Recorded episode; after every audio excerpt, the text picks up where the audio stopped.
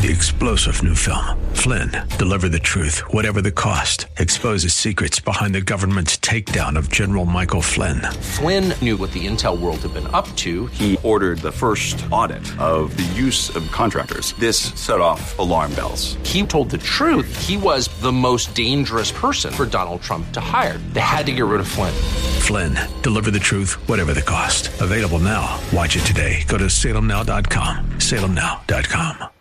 Nothing challenges us like an attack on our pocketbook, but we'll do just that today. Do stick around. How to be generous towards others. That's what we'll talk about next.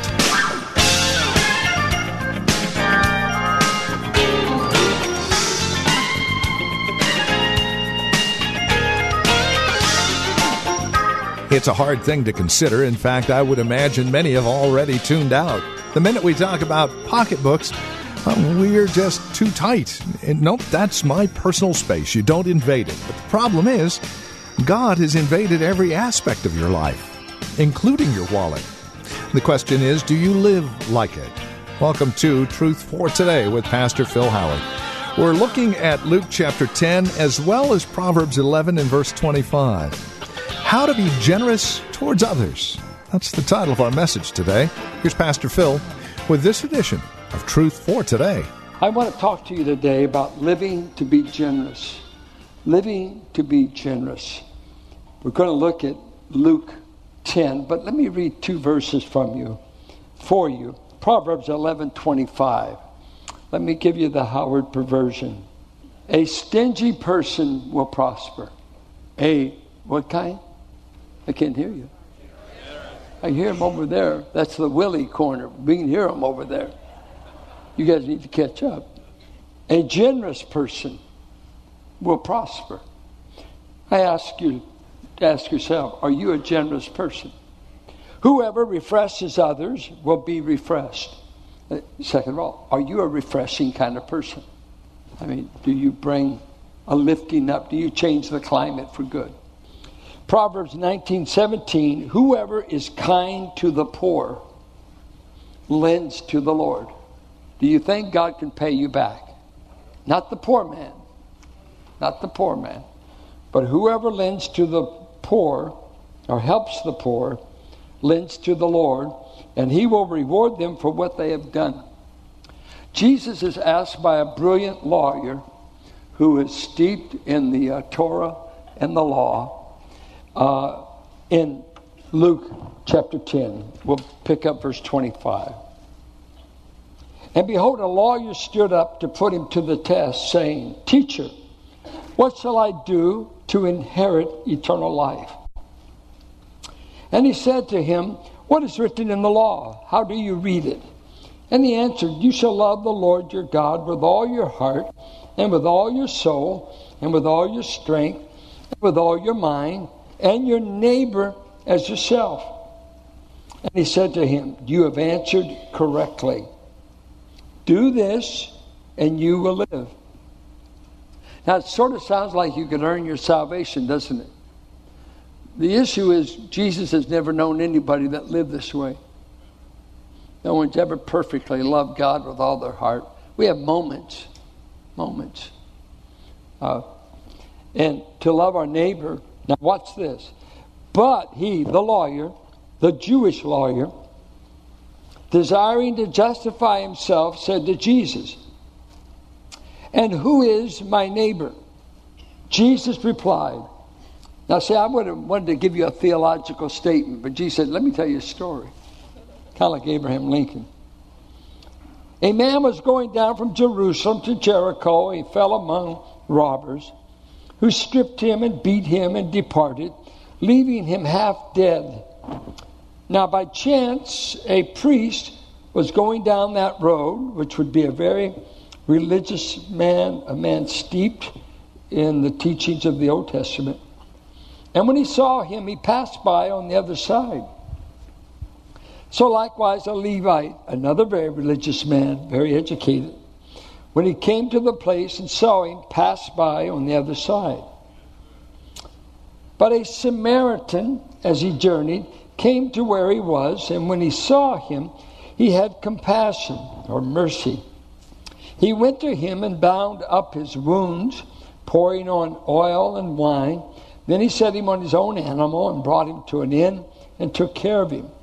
And the next day took out two denarii, two days' worth of wages, and gave them to the innkeeper, saying, "Take care of him. Whatever more you spend, I will repay you when I come back." Which of these three do you think proved to be a neighbor to the man who fell among the robbers? The one who showed him mercy. And Jesus said, "Go and do likewise." It is an amazing, amazing, brilliant story, because the hero should have been a Jewish fellow countryman rescued me. Two Jews go by the road, and we're assuming in the story a Jew was the one robbed and beat up. Three Jews and one racially hated Samaritan. They hated their race and they hated their religion. Samaritans were half-breeds. The Assyrians mixed their people with the Jews to break down racial distinction, so the Jews saw it as genocide. You're trying to eliminate the distinctiveness of our Jewishness, so you turned us into Samaritans. We hate you for that. And we hate your religion because you say Mount Gerizim is where you ought to go to worship. Uh, you only accept the first five books of Moses. Uh, you don't believe in angels. You don't believe in the rest. You're heretics. You're apostate. We have nothing to do with you. You're despised racial people, or despised religious people. And what in the world is a Samaritan even doing in this story? So let's uh, take a little journey here. Four things I want us to look at. Who is my neighbor? That's that's the question. Who is my neighbor? Two, where should I give my resources? Where should I give my resources? Three, three biblical reasons for poverty. And it's interesting, if you ask liberals and conservatives, they would have a world of difference in why people are poor. But the Bible gave three, three reasons. We'll look at those. And then finally, if we have the time, first service I went over time. The clock went out and it worked to my advantage. I just kept going. They told me later, so pray for the service that you just left. They, they're healing up from a long sermon. Then I want to talk about uh, where does mercy and social work fit into evangelism? Should they mix? If you grew up like me, you were never taught a social conscience or a social justice. Never thought of it. I never knew racism existed until I studied and read the biography of Luther King, Martin Luther King. I didn't know that. I grew up in Richmond. I was just hoping I could outrun my black friend or I didn't get beat up. Uh, we never heard of racism. I didn't know. I didn't know that you could be suppressed because of the pigmentation of your skin. I, I, that doesn't happen in America, right? Well, the lawyer wanted to justify himself. And uh, the first thing we ought to ask, who is my neighbor? Who is my neighbor? And I think he just blows all the sockets for this man. Uh, you know, when you're being helped by somebody, you don't care what color they are. Anybody been in the hospital? When the only help is on the other end of that buzzer. I've been there. And I had a back surgery. I was miserable. And I was pushing the buzzer. I couldn't get any help because a bunch of young nurses and them, it was late at night. That's the worst shift, if you know, being in the hospital. You, you hate that night shift because you get forgotten. And, and they were back there courting each other, it seemed like. But the... Uh, But the next morning, they moved me to the orthopedic department where Priscilla, a black nurse, worked in orthopedic for years. I'm going to tell you, she was an angel sent from God. We sent Christmas cards to each other, and every time I'm in Oakland, I go to orthopedic department and I look up Priscilla and we hug. I said, honey, you answered the bell. You answered the bell. And I don't care where you're from. You could have been from Mars. You look good to me, honey. You look good. And so Jesus tells this story. You don't care what they are when you're beat up, when you're bleeding, when you're suffering. Who cares? By the way, what, what, what ethnicity? Do you want help or not? Who is my neighbor? Uh, I think most people grow up with conditional, not unconditional mercy. You have a circle in your mind of who you will help and who you will not help. Uh, you don't want to waste your money on somebody going to hell, do you? Do you? I mean, you don't want to feed poor folks that don't love Jesus. Or you do. Huh? Let me uh, ask you some questions that Benjamin Moorfield put out. Talking about conditional mercy, unconditional mercy. Who qualifies? This is how we do people. Because we got this little money, whatever resources, and, and you see all kinds of needs. And you categorize who, who's worthy and who's not. I, I think we automatically do that. Listen to this. Why should I feed a poor man who does not believe like me, nor represent anything I do? Why, why should I help him? I don't owe him anything. I earn my money. I ain't giving it to somebody that we don't have any same beliefs. I can't waste my money. Listen to what Warfield says. Some people say, my money is my own. Jesus could have said, my blood is my own. Then where would we be? Objection. The poor are undeserving. Answer. Christ could have said, they are wicked rebels. Shall I lay down my life for these? I'll give my life for good angels and for good people, but not for hell-deserving sinners. Where would we be? It's all of it. Objection. The poor may abuse it. Oh, I've seen people do like, oh man, if I give to that panhandler five dollars, he's liable to go buy some Thunderbird. That's cheap wine. You know, he, he can go, you didn't think I knew that, did you? Yeah. I, oh, that, they might go, um, who knows? They may, you know, spend.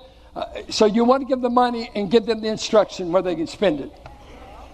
And you will go to McDonald's, won't you? The poor may abuse it. Christ could have said, with far greater truth, Christ knew that billions of people would trample over his blood, despise his name, and he still died for the world. Was he a fool to die for people who would not trust him? Warfield goes on. He gave his own blood for those who would never trust him. Oh, my dear Christian, if you would be like Christ, give much, give often, give freely to the vile and poor, the thankless and the undeserving. Christ is glorious and happy, and he wants you to be. It is not your money I want. It's in his sermon. But your happiness. Remember this, that Christ said, it's more blessed to give than to receive. I would that you would be happy. Imitate me. Give. We ask ourselves, was Christ merciful to anyone that did not believe in him? Did he ever feed anybody that never trusted him? He could feed five thousand and only one hundred twenty showed up in the upper room. Not too great a numbers of success. Billy Graham won more than Christ did. Did he die for them? Did he preach the gospel to the poor? Poor economically. Don't use that spirit. That's a cop-out. Blessed are the poor, not in spirit. They inserted that. Blessed are the poor. Don't say just that's in my spirit. It doesn't mean economics. It means economics.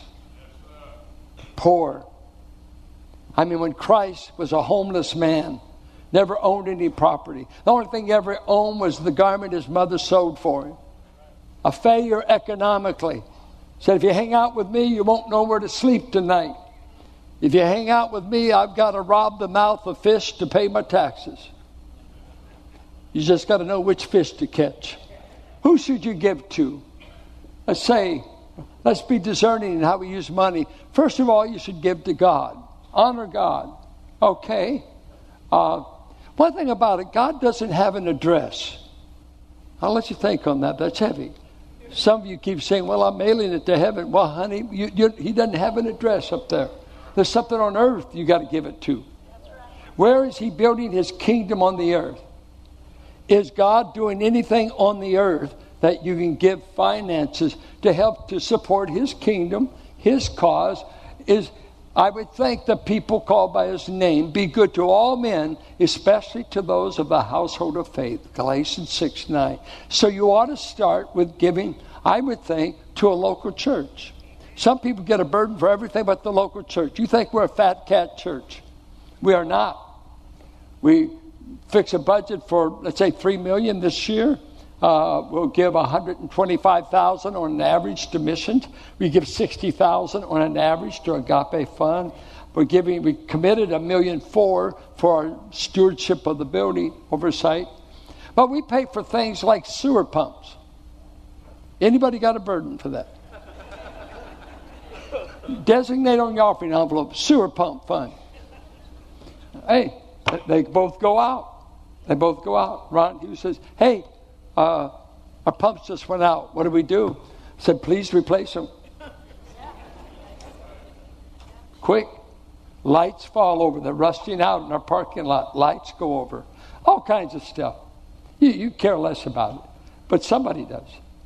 Somebody underwrites it. So I think in your giving, think about God, his work. Two, take care of your family. First Timothy five eight said, if you don't take care of your family, you're worse than an infidel. Take care of your children, your wife. I mean, you, you, you'll owe that. And many of you younger uh, couples that have children and the liquid money is, is uh, short on short supply, uh, feel good about taking care of your family. Feel good, this high rent, high cost of everything. Is there anybody in this place over seventy? Thank you for admitting that. Well, I have sticker shock on everything I buy. I said, how much? And Carolyn keeps saying, you're getting old, which is real comforting. She says, you're getting, I mean, I've got books in my library I paid five bucks for, they go for thirty. I said, this is ridiculous. I got that for five. What year? Well, it's nineteen sixty-three.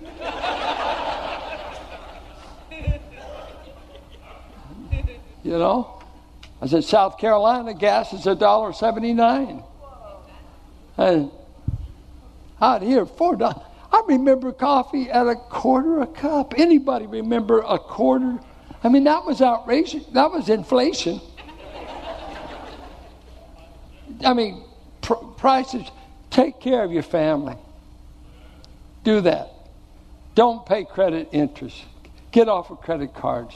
They will. The banks will rob you and your family. Owe no man anything except the debt of love. Romans thirteen eight. Don't let Macy's take your money. I got a Macy's card at twenty-nine percent a month. If I just decide I want to carry it on credit. Isn't that wonderful? Your friendly merchant, you dirty blow down, twenty-nine percent interest. Uh, support God's family, the church. Help God's family. Be good. Uh, here, here's some things you ought to support outside of God's family and outside of your family. You ought to support the government. Go ahead, pray about it. I'll go into the Holy of Holies for you. It is right to pay taxes. It is right to pay taxes. Now, as much as they want in this state, that's another matter. But anyway, it's right.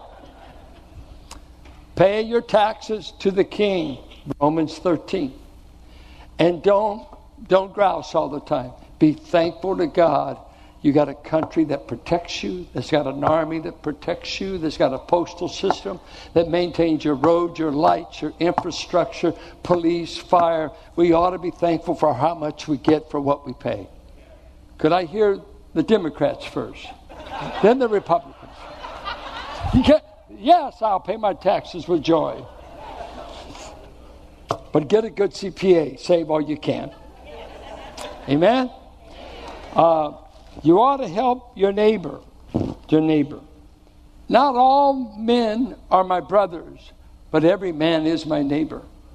Not everybody's my brother, but everybody's my neighbor. Because my neighbor is someone I come upon. God puts them on my path that they have a need I'm able to meet. You see, if you're a poor boy all the time, uh, you know, you, you can't meet it. That's why we want you to prosper. I think God wants you to prosper. He said, I want you to work, Colossians three, because it glorifies me.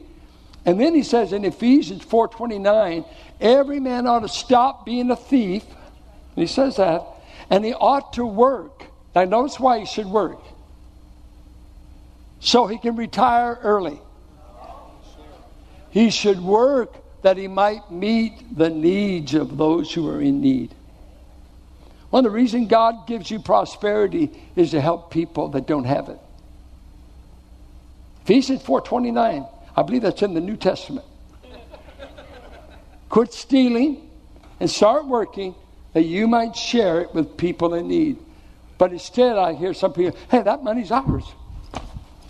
I didn't, I'm not working that I could share. I'm holding on to it. Well, it will rot in your hands. It will go away. Because God gives us wealth intentionally. We ought to help strangers. And that doesn't mean strange acting people. I mean, I'm not, we wouldn't help each other maybe. Uh, strangers, it usually meant aliens, immigrants. Because God told Israel uh, in Leviticus nineteen, when immigrants come in your country, uh, Gentiles, uh, and we see this in the Ruth, book of Ruth and Naomi, and here comes Ruth the Moabitess, goes back to her mother-in-law's hometown of Bethlehem, and uh, she's working in the fields, and they know she's not a Jewish girl. Uh, but according to the law, you had to leave your corners of your fields unharvested so that the Gentile immigrants in your country could live off of the corners.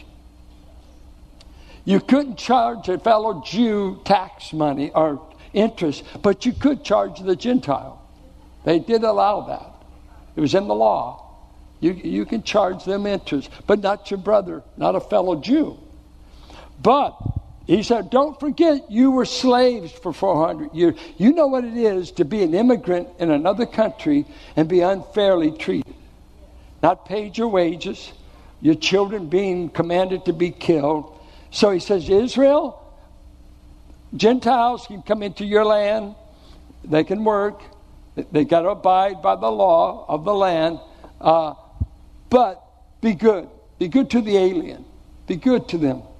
Don't don't run over them because they're they're immigrants or aliens in that land. It's an amazing thing. Be good to your enemies. Jesus said, if you love those who love you, what different are you than the Gentiles?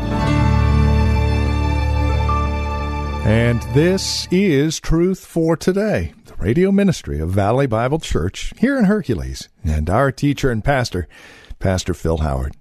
Thank you for spending time with us today. As always, it is a pleasure and a delight studying God's Word with you that we might mutually grow in our love and admiration for our Lord and Savior Jesus Christ. If you have questions about today's program, maybe you have a question about your own walk or relationship with the Lord, we would love to talk with you.